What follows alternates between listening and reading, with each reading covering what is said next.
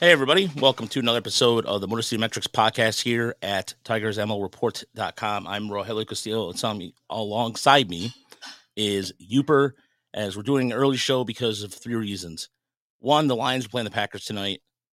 And quite frankly, I know everybody in the city of Detroit and or the Metro Detroit and Yooper, who is a Green Bay Packers fan, the game is on at eight o'clock. And two, the Tigers have played or a, a rare twin doubleheader, and um, just now, just right now, actually, just a, just a few minutes ago, Spencer Torkelson hit his 30th home run of the season, and he becomes the first homegrown Tiger to hit 30 home runs since Curtis Granderson in 2008, I believe it was, and he was the first Tigers homegrown first homegrown first baseman to hit 30 home runs since Tony did in 1999. So that comes on. The Tigers right now are up seven to three in the top of the eighth inning right now, taking advantage of a really crappy bullpen. and it's the Royals. They they're heading to. They're in the bottom of the AL Central for a reason. That's just a, that's a bad watch.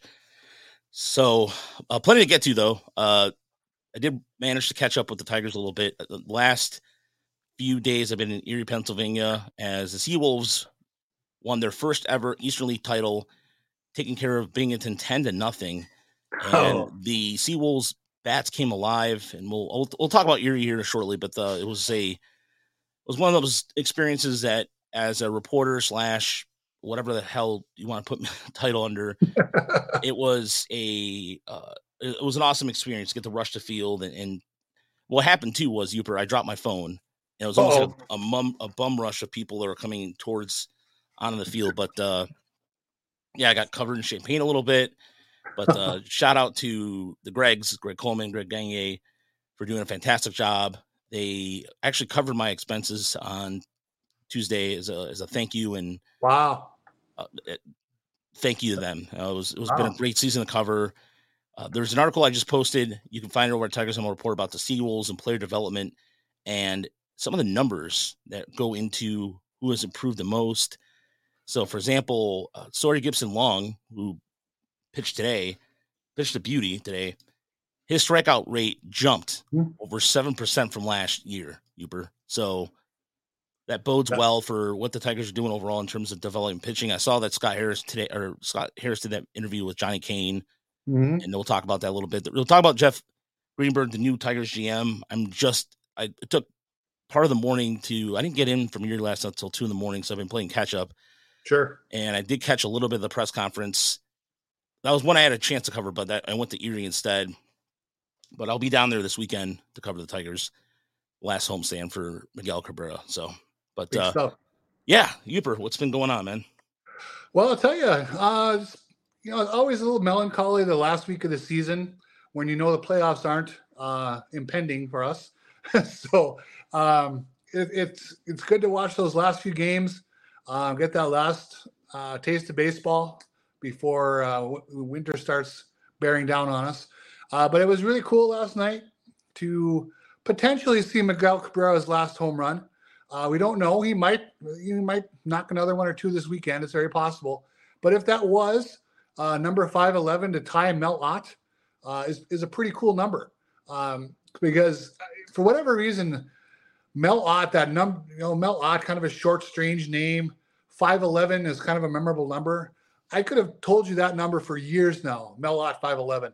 To see Miguel tie him, that'll be uh, kind of cool and very easy to remember for me as well. Uh, but he really, it was a classic Miguel Cabrera homer, uh, long way to the opposite field. Uh, didn't know he had that left in him, to be honest with you, that kind of power. Uh, but he sat on that first pitch fastball and he crushed it, and that was pretty cool. Um, you know, it's, it's, nice. The Tigers look like they're going to win today. This last game, uh, they're going to sweep the series. Uh, you know, the Royals came in pretty hot. They'd won nine out of ten, and they were on a six-game winning streak. They were playing spoiler against the Astros. I don't know if it was a little bit of a letdown to come into Detroit uh, and play some games that didn't have much meaning after uh, you know having some fun against uh, Houston. Yeah, there's a that was a, the thing with the the Royals too is you try to find things to highlight when you're talking about the other teams too it's just kind of a kind of uh, what, what what to talk about with the Royals, and we could talk about Yeah.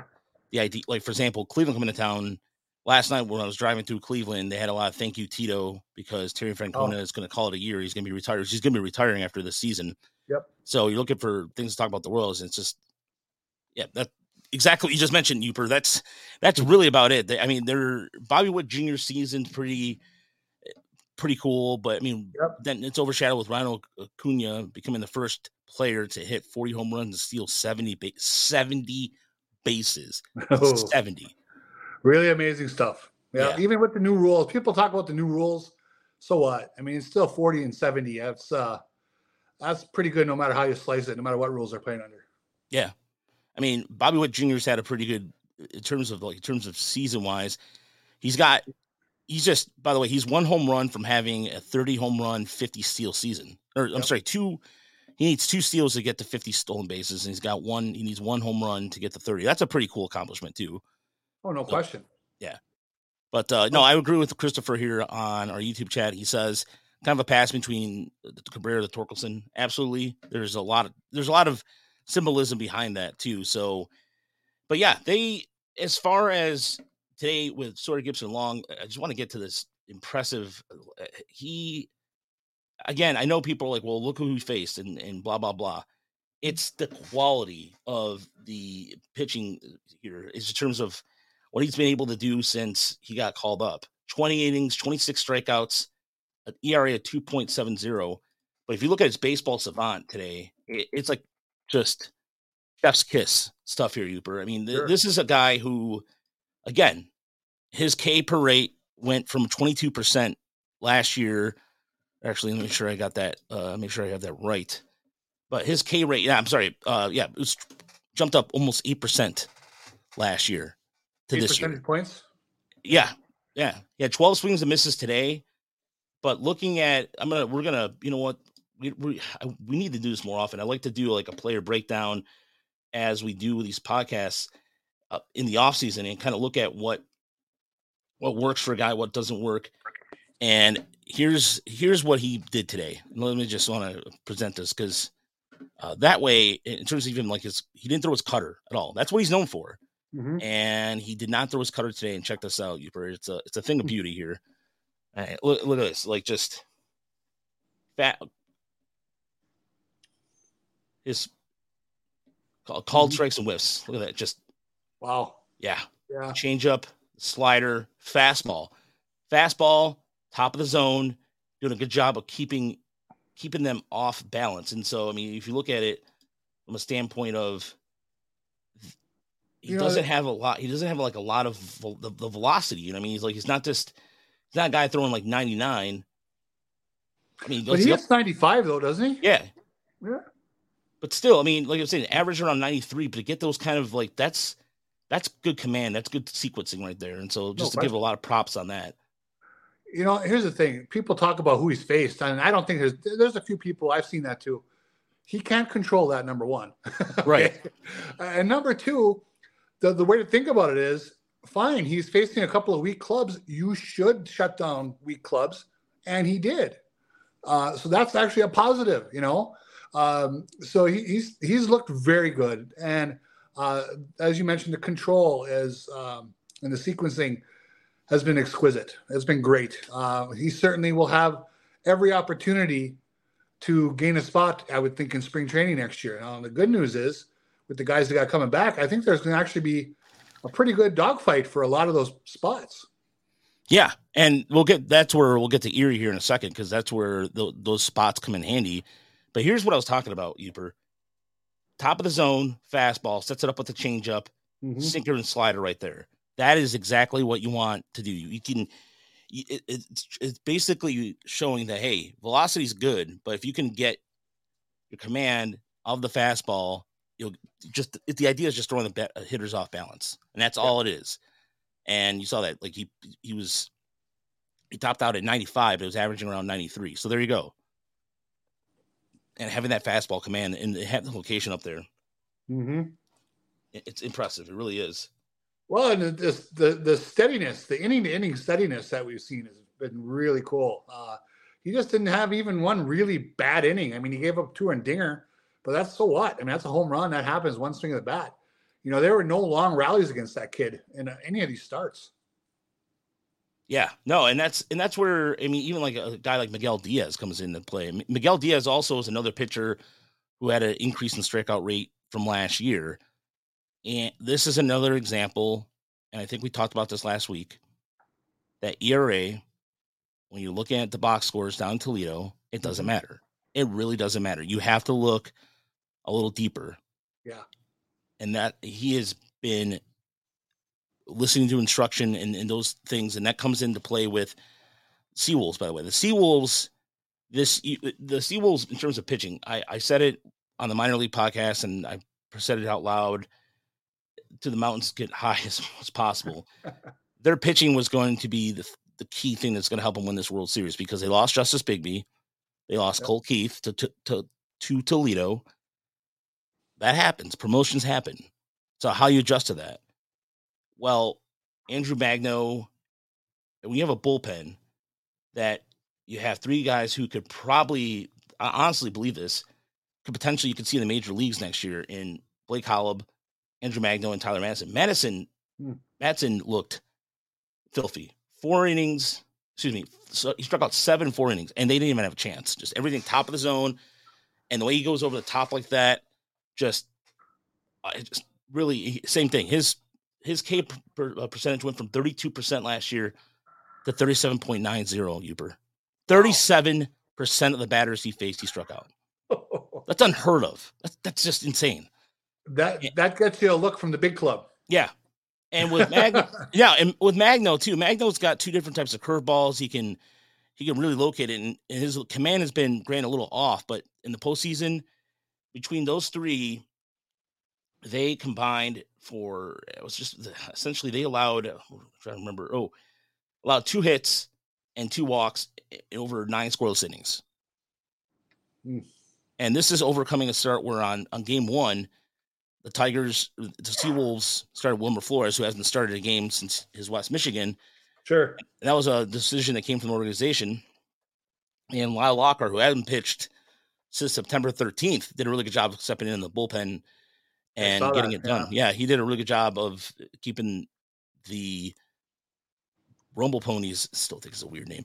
Rumble Ponies uh, off the board, except for Drew Gil- Drew Gilbert had a really good series, but on, on, Wednesday he just got shut down. It was manhandled by the Sea Wolves overall. But this is where we're talking about pitching wise. Brant Hurter had not allowed a single run since August 18th, so he had a span of 30 scoreless innings, and he was masterful, just using doing the same thing that Gipson Long did up on the zone, down in the mm-hmm. zone. Had a slider working really well. Threw his, his changeup and fastball effectively in counts. He got down a little bit early on, but after the second inning, he was on cruise control. And that's a guy that you have to ask yourself, where where does he fit into the Tigers' plans next year? Right. Well, you know, it's it's going to be an interesting off season because with some of those guys developing, and they're in double A, if they're getting a lot of outs in double A, I mean, there's a good chance at some point next year they're able to get outs in the big leagues, right?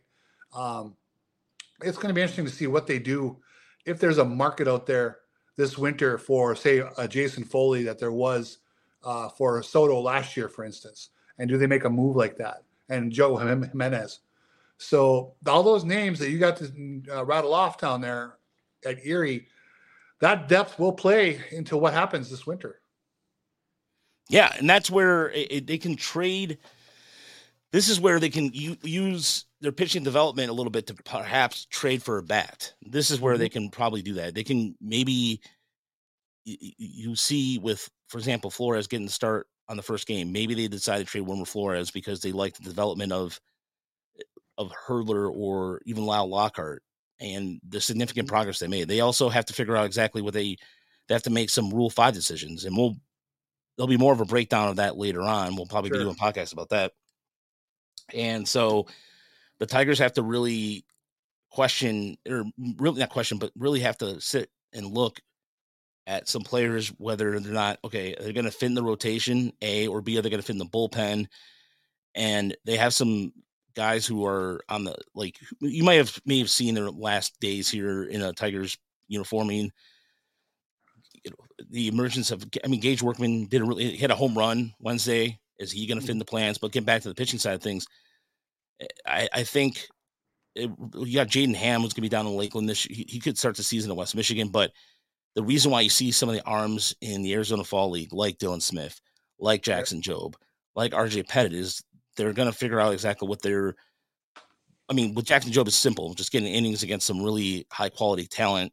Right. Smith, same thing. Smith's been banged up all year. So do you make him a reliever? Do you continue to see because you expect Smith to be in Erie next year, along with guys like Carlos Pena or Wilkel Hernandez? Are they gonna how they're gonna fit into that Seawolves rotation is the next sure. step. So be interesting to see what they get out of Kohlhepp in the AFL as well.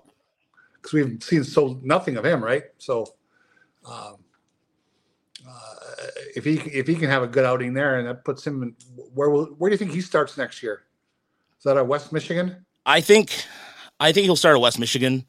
It really depends on what he does in his interval. If he like blows people away, like I know Geoff Pontes of Baseball America and a lot of other people were big on him when he got drafted.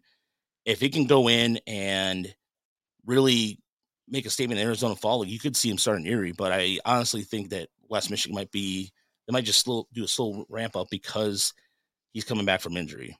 Right, and he doesn't have to be there long if he looks good. Yeah. So no, it's going to be fun. I, I, you know, it's as I said earlier, it, it's it's always sad to see the season wind down, but you know the Tigers are playing with some purpose. It looks like they're having fun, and they're winning. They're, they're and it's always hard to read body language, but they look like they expect to win the last couple of weeks. You know, when they when they're on the ball field, and so they're going to end on a high note, playing pretty well. I think it's going to be a pretty active offseason. I cannot imagine Scott Harris is as reserved this offseason as he was last offseason. I think there's going to be a lot of action this year. I'd be really surprised if there wasn't. Yeah, because I mean, you know, Jeff, him and Jeff Greenberg are going to work the same way that him and Fahey work in San Francisco, like the kind of synchronicity among just being on the same page with everything. So they've worked together with the Cubs. I was talked about a little bit talk about Baez, and I don't know why people were just getting so Baez might opt out, and there's a certain like, oh, well, good riddance, and it's just again, I'm not. That's another podcast for another day. I Baez admitted that he tried everything and didn't work, and then there's people still giving him crap about it. I, I don't understand. Yeah, it's it is ridiculous. It's just you know some signings don't work. That's just how it is. Um, he still, you know, he could he rebound? Potentially. But it may just end up being something they got to eat. And that's just how it is. It's nothing worth getting upset about. Yeah. There is a there's a thing too where um one of the things that I, I, I thought that was interesting too that was coming out of the press conference is, or like by the way the Tigers just went final. They are they won seven to three. They're 76 and 83. They are in second place. They're as Cody Stavenhagen said at the Athletic. They are excuse me, 37 and 33 in the second half. They are 74 and 74 since their two and nine start. That's a good that's a good one post. Wow. And so you wonder about the health, what could have been. So um yeah. Oh yeah. I mean if, if Riley Greene was healthy a little bit more this year, if they could have got let's say they got 140 games out of him instead of 99, right? Uh, uh, you know, we had to wait a long time to get Skubal back. You know, if that, you know, if he had been around for most of the year, could this team have chased after the Twins? I think you can make that argument. Yeah, I mean, you could. Eh, eh, there's a thing where I, I, I think at, you know, looking at. Sorry, I was just, just distracted there for a moment. One of the things you could look at for the for as far as the Twins go too is you have what to do similar with Byron Buxton. I wrote about this too about Riley Greene and what the lessons they're going to learn with Riley Greene and how they play him going forward. Because when Byron Buxton is taking cortisone shots and your manager's telling you essentially he can't be on the field, yeah, that's a problem. And I think the Tigers can take a lesson and learn and do the opposite of what the Twins are doing now. And so um, I like what Javi Baez said here in our chat. He says Harris's first offseason was similar to Theo's first in Chicago. Yeah. I mean, I, I, I look at it this way. It just and just knowing being going to these games and being down there quite a bit, he really was assessing everything. I mean, if you mm-hmm. if you look at it quietly in a standpoint of for the first time ever, you hear about the player development list.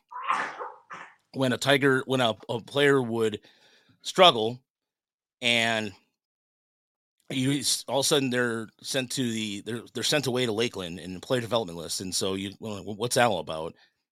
And instead of struggling through a minor league season, they were sent down there and they worked on their worked on whatever. But there was Yooper, and you saw this too. There was players that were in the system for a while, just slowly just kind of go away mm-hmm. and filter out. And I think Harris really had to look at it's either you shape up or you're out. And there's not there's not this uh thing of contention or not the thing of contention, but this it's not stagnant anymore. You, perf- mm. you either perform or you get out. Yep, makes sense. That's the way to be. I mean, yeah. Uh, you know, uh, we made that. You know, t- people talked all the time about how Al Avila would let guys kind of hang around and hang around and hang around. yeah. Yeah, but it was. I mean, it's also um, it's a thing too where if okay, there is a, a fundamental time either to put rot like roster fodder, if you will, or just to, to place a roster versus okay, how's he going to actually contribute? I mean, for example, I look at Gage Workman as, a, as an example of this too, where Gage Workman, they now had him exclusively batting on the left side, but this was a battle. This was a battle for him going back and forth to be a switch hitter, and and then mm-hmm. you saw some progress, and then he would strike out and have a golden sombrero. So now it's now you take a position of strength like the pitching and and go from there and see what they can possibly pull off a trade. I, I think you're right, though. I think there's going to be a lot of movement, whether it's going to be. I, I, know there's some people expecting because so much money is coming off the books, free agent signing, but looking at the free agent class, yeah. it's it's it's slim picking. So I think the Tigers will have to get creative trade wise. So that's where I think Greenberg will come in with his baseball experience and look at some of the. Uh, they do a lot of data diving. So that will probably be again, just like without saying it goes without saying that's just going to be part of what they do. They need to have, you know, every every every avenue needs to be open. Eh, teams say that every year. Very few do it. Um, when we say it's a weak free agent class, that doesn't mean they're all they all suck. I mean, there's probably a player or two there that they need to target and go after, and that's fine. I keep going back to I've seen it now in three different places people saying that the players that are looking to come out of both Japan and Korea this year, it's one of the best years that people can remember in terms of the, the breadth of players available. It would be nice to see the Tigers knock on that door for a change and not just participate, but actually get somebody uh, that they like. And, you know, all of a sudden get an infusion of talent out of Asia that uh, has typically never happened. Yeah, that would be, and I know that they've talked about like they've been in talks about that last year. They were, I, I believe, they are in Taiwan. They were, I believe, in Taiwan in Winter League last year. They were looking around. There was a rumors about them being tied to a Japanese player or a Taiwanese player, I believe, as well. Mm-hmm. There's, you know, they signed a Cuban, sixteen uh, year old Cuban, so that yeah, that. The, the extra money that they. Uh, by the way, shout out to uh, Francis Romero over at he does a really good job covering Cuban prospects. Uh, gentleman originally from Cuba now lives in Miami and has done a, a fantastic job of covering the, the, the whole prospect scene down there. Samuel Sanchez, that's who they signed for, three hundred fifty thousand yep. dollars. So he's uh he's a guy who's going to be in he's in the Dominican Republic right now, and so uh hard exit velocity. But yeah, Francis Romero does a really really good job. Um, he does writing. He's also a uh, there's a book on the dream versus reality of Cuban baseball too. That's in, it's all in Spanish, but if you get an English translation of the book, it's really good. Mm. Highly recommend it. So, but uh, yeah, um, there is a eh, you get creative, Yooper. I mean, if we're and we'll eventually break yep. that down too. And, and, and there is some free agents on the on the on the pitching side of things.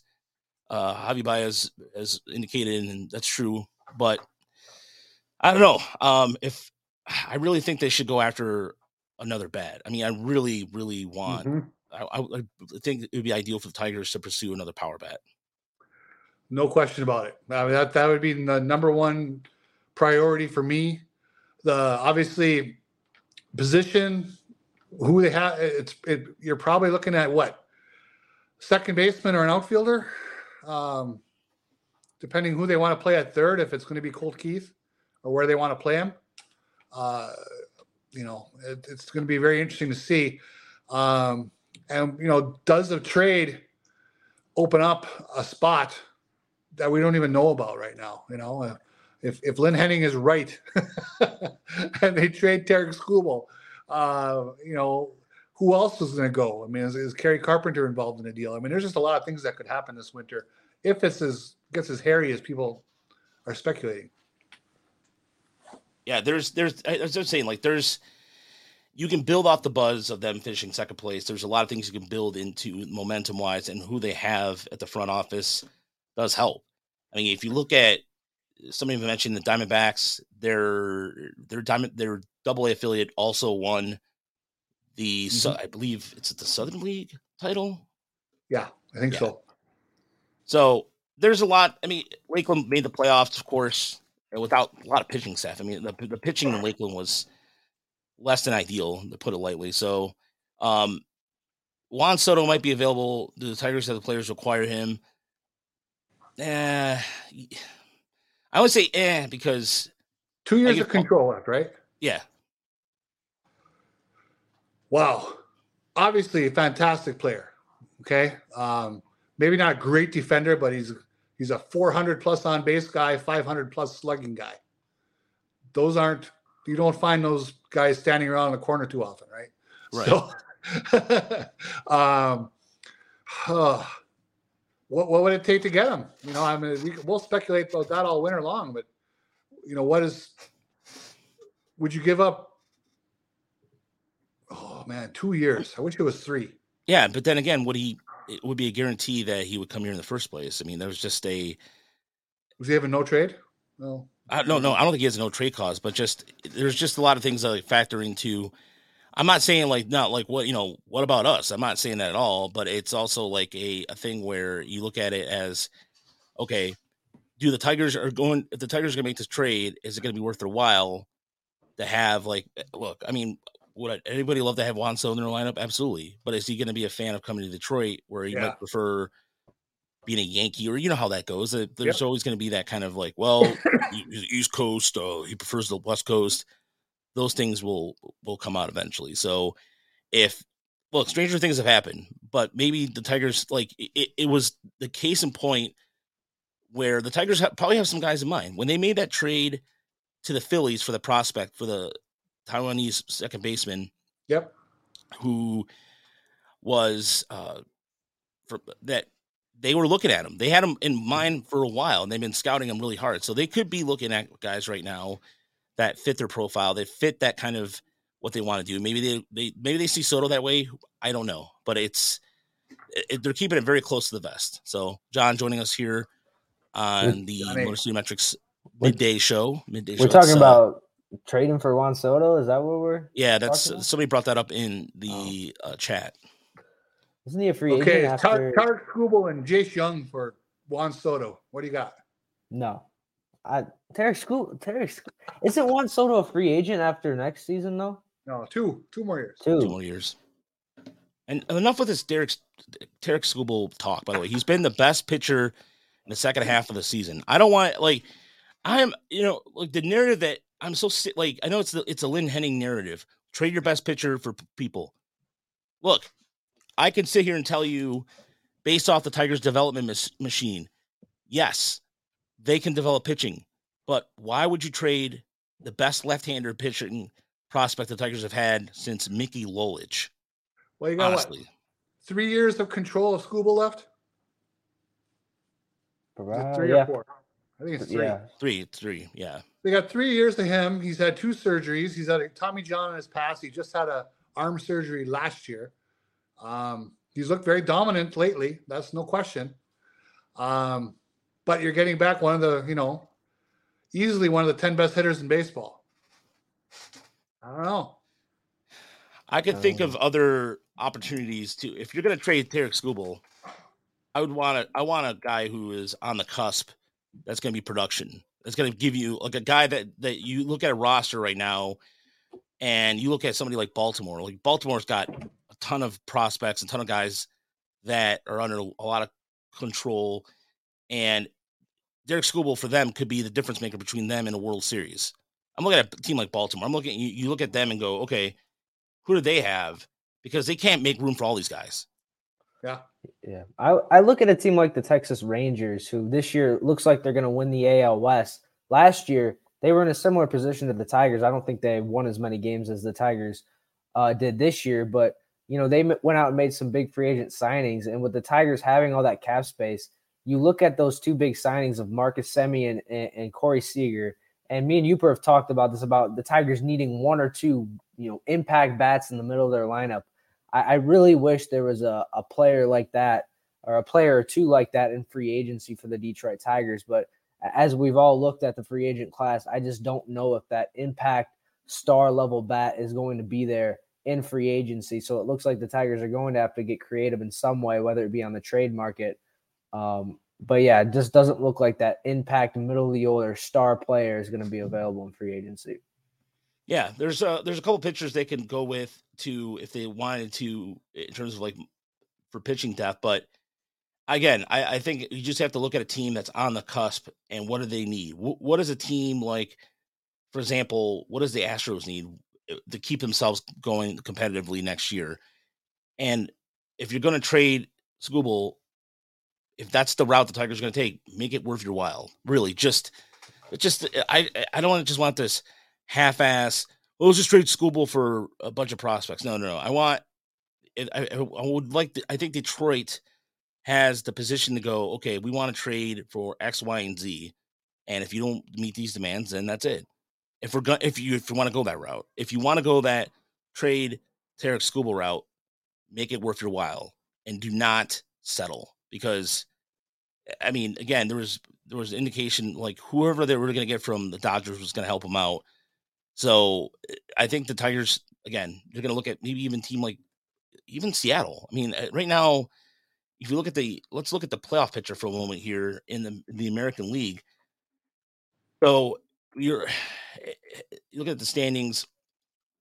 So Baltimore, pretty much, yeah, Baltimore, Tampa, Minnesota, all have clinched, and right now Seattle is in a, they're playing a home series against that. Like I watched that game uh, Wednesday, mm-hmm. Wednesday night after Erie Klitsch. They had it on in the uh, press bo- or in the uh, skybox, and it's been a really good series. And some jackass threw a ball at uh, George Kirby. Ty- yeah, which idiot, brutal, brutal. But Seattle right now is in the thick of things. As far as I mean, they're in the wild card hunt, but you know see how they're going to fare this year. If Seattle does make it in the postseason, they have enough. Their pitching staff's really good right now as it stands, but maybe they want Tarik Skubal. I don't know. I don't know. Um, I, I, don't like playing the games of what if right now because it's just it's still oh. it's still a season left. Indulge indulge me one more time here, Raj, on what okay. if. Envision, if you will, a left, right, left of Riley Greene, Torkelson, Juan Soto, all under the age of 25 years old Ugh. in your two, three, four spot in your lineup every stinking day for the next couple years. That's, Assuming that's Riley Greene can play every day for the next couple years. But anyway, that's an offense. I mean, you got an offense cooking there. That's a Tigers. That's a Tigers fan wet dream. That's like the. that's a trade that happens when you put on the show. You play MLB the show, and that's one of the trades you want to do right away. That's that's a that's a video game like fantasy, and I don't like. I'm, I'm maybe the crumb. Uh, I'm the the grouch of the group, if you will, but I like to leave things in basis of reality. When whenever Chris comes back, I know Chris would agree with me and just go, uh, you know, like I, I don't know, it's yeah. Oh, living in you can't always live in reality land. I yeah, I would just say wait till free agency. Like I, am not for trading all our entire farm system and our, our pitcher who looks like he's a Cy Young level pitcher in Tarik Skubal. Just wait a couple years in free agency. Like the, the Tigers are still really young. Like Torkelson, this is only his second year. Like we got time. I think that's the one thing I'm I'm thinking of and noticing is a lot of people want to win the division next year, but we have time. We have a lot of good prospects. Scott Harris is. I feel like he's completely turned this farm system around. And no, no, no, no, no, no, no, no, no, no. Let's okay. Let, let me let's just uh wait, wait, wait. Let's stop right here. Let me stop you right there. Scott Harris is getting a lot of credit for his farm system, but it's not Scott Harris. Scott Harris deserves some credit. Yes, no doubt. But Ryan Garko, yeah, Gabe Ribas, all these guys in player development deserve the credit. Harris is just overseeing the whole thing. And they were Al Avila hires. and whether you like it or not, it doesn't matter. I mean, I'm again, I'm not going to do this Avila thing or anything like that, but it's them putting systems into place. That's it. There's systems in place that have never been like again covering the system since 2018. It is night and day. When you talk about players basically saying, "Oh yeah, the nutrition's better," and just simply that, like that's the first thing they say. So, what's the biggest change? The nutrition. That's, I mean, yeah, it's huge. Yeah, huge. So again, I just want to make this mm-hmm. clear, crystal clear. There's other people besides Scott Harris deserves the, the credit. Gabe Ribas, Ryan Garko, who Ryan Garko should get all the credit. There's a lot of they've done a lot of things between him uh, and Robert Robin Lund, the new assistant Tigers pitching coach. It's a whole team thing. That farm system has improved leaps and bounds based off of these guys before. We start last year, we started to see the, the, the little things with it with Kerry Carpenter and the pitching. And like I said, there's an article I just posted about the stats. But sorry, John, I'm just wanted to make sure no, it's just not just Guy Harris. No, we're all we're all learning. You come to this podcast to learn something, and we're all always learning something. But I mean, you mentioned Kerry Carpenter. I think I don't know if you guys have touched on that yet. Are you guys fully on the Kerry Carpenter board? Do you really think he's going to be here for the next, let's say, six to eight years? Do you really believe he's going to be this impact level bat in the middle of the order? Is there enough sample size there to where you're ready to, to you know, label him as a middle of the order bat for the next five years or so? You know what's interesting to me? He's in a bit of a homer drought right now. It's been quite a while since his last home run, but he's kept his batting average up around 288 and he's getting on base. Uh, I think that's actually a good sign that you know he's gone through this little stretch with without a lot of extra base power, but he's still contributing uh, without the home runs. I think that gives us some sign that they can continue to count on him at least through next year uh, and give him that first shot at a spot in the lineup, unless the deal comes that you know they want to move him more. I would say this: he's not to the point where he's untouchable right? Where it's unassailable that no one could beat him out for a job next year. Sure, they could. He's, you know, he's not that proven, but I think that he has gotten through the year uh, where he has contributed enough where they they can feel pretty comfortable with what with what they've seen. Yeah, and as I'm coming up with topics on the fly here, Raj, uh, I want to get your thoughts on this. Andy Ibanez, I, I want your thoughts on Andy Ibanez as the Detroit Tigers starting second baseman next year because the more I the more I look into it, Andy Ibanez as the Tigers starting second baseman next year would not be the worst thing in the world. Wrong. Look at the numbers, man. What, what, do you do with Colt Keith then? What do you do with Colt Keith? You play You're gonna let him sit down in Toledo again? Wrong. No, no, no, John. No. I'm just you can keep him as a utility player, but wrong. Do not you you have Colt Keith. You have you have enough with Jace Jung to even consider him a possibility of starting second base. He's getting time at third in the Arizona Fall League for reasons that are pretty clear. The Tigers are considering everything. I'm sorry, John. I just mm, no, I love Andy. I, I, love Banez. He's a fellow Cubano, and I have nothing but respect for him. But this time, you're very wrong. I just, I just, I just think he's so underrated. Like his OPS is 20 points lower than Spencer Torkelson, and Torkelson is getting all this praise when Andy Ibanez has almost been just as good a hitter as Spencer Torkelson. I just, I just feel like he needs credit. With credit I, have I've been on the Andy Ibanez train. We had this discussion a few weeks back, and I just looked up his numbers before the show. Actually, I was after he got that uh, uh, base hit for an RBI tonight. Um, he's a good player. I, I, think you know he's a he's a league average bat. Uh, he plays several positions. Uh, I, I, like the guy. I really do. If, if you know, we had this discussion, I think we said McKinstry, Short, or Ibanez, who you keeping? I took Ibanez first all day long in that threesome. Uh, but I think he is. I, I I go with Raj 100. percent He's a utility guy. He's a guy you're going to keep on your bench, and you can play a bunch of different places, and he's never going to embarrass you in the field, and he can hit a little bit. Um, you know, he played that kind of role this year, and he got into 109 games. And I could see that happening again next year, just not as a starter. Yeah, just the depth you have in the infield, like Raj mentioned, Colt Keith, Jace Jung, Ibanez. I don't really see McKinstry playing a big role next year. It seems like the infield it's kind of figuring itself out a little bit, but I still think they're going to need an impact bat that could be very well an outfielder or a, a DH as as, we, as we've talked about on, on previous podcasts. Yeah, again, just one of those things where I, just look at the fact that the, the the Tigers are in a position where they can kind of look at bringing somebody up eternally. And so, I, I, again, nothing against any Baez. Uh, Baez has done a very good job of, you know, being the being the guy who's um been able to anything AJ Hinch has done. And same thing with ne- Tyler Nevin's done a, yeah. a pretty bang up job too since being called up. So there's a lot of things you can sit here and say, but it's it's the same time I, I, you know, you still have to figure out exactly what you're going to do also with Justin Henry Malloy. And so, yeah, uh, and I would agree with old BK in here. He says they need multiple impact bats, 29th in OPS and 29th in runs scored. No, this there's sometimes where this offense is either feast or famine, and a lot of times it was famine. It was a lot. Of, trust me, the power compared to last year, and last year was atrocious. I mean, it was it was one of the worst hitting teams of all time, all Painful. time. Painful painful. You, you were you were absolutely correct. Painful.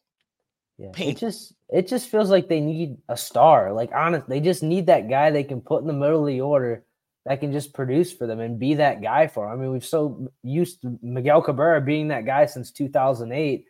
It, I like we love Torkelson, we love Greene, we love Kerry Carpenter. It just doesn't seem like they're there yet. And who knows if they'll ever get there? I I think a lot of people have faith in Torkelson being that middle of the order guy that can carry a lineup. It seems like they have the depth pieces like Ibanez, like Jake Rogers. I think Parker Meadows is showing a lot with his kind of resurgence over these last 15 games, is hitting 286. It seems like they have those guys on the fringe. They just need that that one guy they can just stick in the middle of the order and take pressure off all these young guys and, and be that guy for them. Yeah, uh, there's you know the Tigers from 12 through 26 on the roster. They can put together 12 through 26 they need stars in one through 11. I mean, you know, that's kind of what they need to develop. They need premium talent. Hopefully, Colt Keith is one of them. Yeah. I mean, under it, you could, again, you have options on what you could do, what you could do there. You could have options on, there's flexibility heading this offseason. Oh, and I so, like just like the trade chips they have too. Like you saw a guy like Sawyer Gipson Long. is he a highly touted prospect? Is he a top 100 prospect? Is he a blue chip prospect? No, but he's definitely shown some things. And I think there's some teams that are going to be interested in him. You have a guy like Reese Olson. We have some young bats that we've talked about. It feels like when we were talking about this last year, it feels like it was there's not much to trade. It feels like it, the com- the cupboards were very empty. It doesn't feel that way anymore. It feels like the Tigers have a lot of trade chips. They have a lot of options. They built a lot of depth, and I think that just goes to show you the, the progress that's been made over the last year. Yeah, yeah we just talked about that before you got here, John. They should be active this winter. They they have they have you know they, they have the young stars who are on their verge, uh, and they have some depth now to deal from. Uh, they should be active. It should be a fun winter. I, I I would be stunned if it's as quiet as last year. Yeah, if, and if it's stunned, if I well, excuse me, if it's really quiet, then you have every right to complain. You have every right to say what you want to say and, and, and be as angry as you need to be. Really, honestly, like that to me would be it would be a shame because it's just like, well, what'd you guys do? If you say, well, we improved, like last year, you can or this eh, eh, offseason, you can look at some of the things the Tigers have done and go, okay, you know what? They did do this. They they did, for example, they addressed the minor league in terms of the nutrition. They improved the lights. They did little things that are cosmetic. A lot of people were like didn't see that as a big consequence. of change Like that didn't really move the needle for him. But in reality, I mean, they're uh, going in the locker room. Uh, they changed the locker room up. They made the facility. They modernized a lot of things. They really did. Yeah. And so that stuff is not seen on the surface, but it makes the players a lot more happy. It's what winning organizations Happier. do. I don't know why I said happy. Happier. It's what winning organizations do, right? They they take care of details. You know, uh, gum wrappers don't sit on the steps; they get picked up. That kind of thing, right? Yeah. Details matter, and they're starting to finally hit some of that. And, and I love hearing those stories because, yeah, you're right. Better locker room doesn't sound like it's going to produce better players, but you know what? It produces a better organization. Uh, Yeah, that's that's kind of how I see it.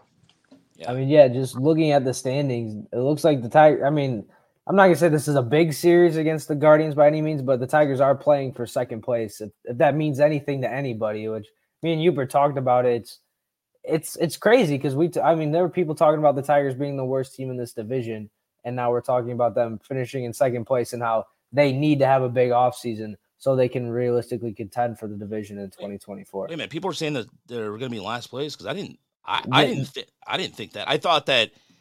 I You- thought maybe fourth place. Yooper, No, I don't think. was that Yooper? no. I don't know about worst. I mean, I knew the Royals weren't weren't great either. You know, I, I had the Tigers at 66 wins, I think, right, 67, something like that. So they've blown past that. They they they did better. I'll give them that much. Yeah. No question. Yeah, there's a.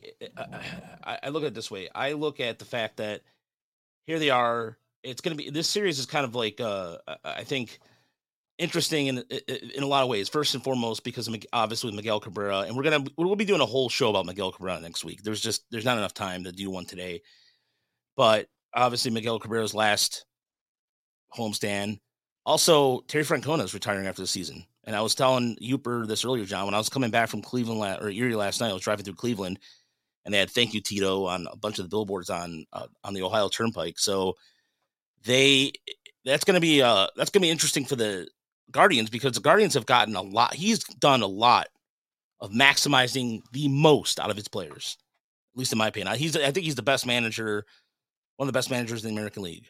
Period. I would say you have to say that. You have to give that much to him, no question. Yeah. Uh, John, what I mean, what do you, but what about you, man? In terms of Terry Francona, Yeah. uh, I mean, I, I know he's been with the Guardians or the Indians before that. Ever since I've started watching, he's played a big role on that team. Uh, those teams in the the mid 2010s that made the World Series. Obviously, um, he's one of the most well known managers in baseball. I feel like, in you know, with all this turnover with these managers, I feel like he's a pretty well known name in Major League Baseball. And yeah, he's going to be pretty well missed there. Uh, the reason I was I was on my phone is I just saw there was an update or a tweet from Jon Heyman that said it was like Eduardo Rodriguez is like or looking to opt out or something. I'm trying to find it right here, but I, I got a little bit distracted by that. But and yeah, in terms of the the Guardians series, and in terms of the Guardians just in general, I mean it, it's the same old story with them. They have the elite pitching. They've developed some guys like Gavin Williams. You have Triston McKenzie still. Uh, Shane Bieber still hanging around there as well. For them, it's just about offensively. Um, so it'll be really interesting to see. I don't expect them to spend a lot of money this offseason uh, to try to win in 2024, but it seems like the Guardians are always a team that bounces back in some way. They're always finding ways to get better. I mean, if you remember heading into 2022, nobody thought they were winning the division. Nobody thought they were a winning baseball team. So they're always a very sneaky organization, I feel like, in they'll find a way to win, and it seems like they have over these last um, however many years Terry Francona has been at the helm for. You know, it'd be interesting. I don't know if Terry Francona is a drinking man or not, right? But it would be fun to get him late at night and be a couple of whiskeys in and ask him, would you have liked to have been at a team that spends some money down the stretch that could have got you the bat you needed here and there uh, to really make a difference because you came so close with a, with an ownership that doesn't do a whole lot. You know, um, what what the answer would be would be very fascinating because he seems very comfortable in Houston, in Cleveland, always has. You know, uh, you know they, they love him there, uh, and he seems happy. But uh, again, they you know so many years where they they let us they traded away stars and didn't really bring in a whole lot to help him out, and he made do with a lot less than some. Uh, you know, does that wear on you after a while? Right. Raj, I don't know if you saw this. Um, per Jon Heyman, Eduardo Rodriguez is expected to opt out of his three-year, $49 million contract this offseason. I didn't see that, but I'm not surprised. Again, it's the way I, I put this in my article for on on Fansided. The way he worded things, it's it, it, it's like corporate talk. When you hear and when you get in the corporate world, there's a lot of times they use buzzwords or certain things where it's non-committal, and you're like, "What? What did he just say? Or what they? Or what did she say?" Same thing. I, I I'm not surprised. It, it, to me, it just makes sense because he was he's going to be the top dog in the market. He's going to command a lot of money. And watch Baltimore. Well, I don't know. Baltimore's really yeah, yeah. OBK. this is my shock face. And yeah, yeah I, I wish I could tell you guys the, the player that, that they were going to get from the Dodgers. I can't though. Um, but there was yeah, there was going to get a catcher. Sure. That's well, that's gonna that's gonna piss people off. Trust me. Well, we got Jake Rogers and that's that's always going to be the what if. You know, what if they could have swung the deal? Because otherwise, the contract when they signed him, I mean, the whole the idea of a two-year opt-out was that he would have two good years. Tigers would get the most they could out of him, and he was probably going to go. Right? That was that was the plan the day they signed the contract. So that's how it's going to end up working out. Um, you know, we're always going to have that mystery of the trade that they missed out on, and that's unfortunate. But to be honest, since he's come back from the pulley injury, he's only been okay. He hasn't been great. He's had some good. He's had a couple great starts, but he hasn't been uh, night in, night out, a top pitcher. And let's let's also be honest. He's missed significant parts of the last two seasons. He's not he's not necessarily a soft tosser, but he's not a power arm either. He's going to be going into his 30s, three more years. Who knows what he does over the next three years? I, I it would have been fine if he stayed. They wouldn't have had a choice if he wanted to, but um, I, I don't have too many resignations about him leaving. Yeah. To me, if, if he leaves for nothing, then you have to replace him with a pitcher as equal value or better. Because I feel like for Tigers fan, with all the money you're going to have in free agency and you not being able to capitalize on him at the trade deadline, you have to replace him in some way. And I there are some pretty good free agent pitchers on the market. Sonny Gray, be able to steal him from a division rival would be huge. Aaron Nola is, is going to get a lot of years and a lot of money. But to me, if you're not bringing back Eduardo Rodriguez, which I, I agree with you, Yooper, he's 30 years old. He's been a little up and down. He, he's bounced back pretty well from the injury, but he did have a couple of rough starts. I mean, this is arguably the best season of his career. Never really been that true ace, never really been that true Cy Young level pitcher. I don't know if you really want to commit four or five years to him uh, when there's another pitcher on the market uh, that you can go out and sign that's let's be honest, just another level better than him. Is just like Aaron Nola is a Cy Young level pitcher. Sonny Gray is a Cy Young level pitcher. I don't know if you can say that about Eduardo Rodriguez, but if you're if you are to lose Eduardo Rodriguez this offseason, I feel like they need to replace him in, in some way. Yeah, and I think they will. But again, I think it's also going to be uh, based off how in terms of like uh they're going to be creative about it. I really think they are. Um yeah, and there's and there's also yeah, and Ray brought up the, an interesting point. Ray McConnell, if Leyland retired one year earlier, that would have been interesting. Francona had managed last seasons of the contending Tigers, and I think there's truth to that because Francona was he actually started his coaching career with the Tigers as a third base coach yeah. uh, under Buddy Bell, I believe in 95 was Buddy Bell's first year or 96. I can't I can't remember off the top of my head right now.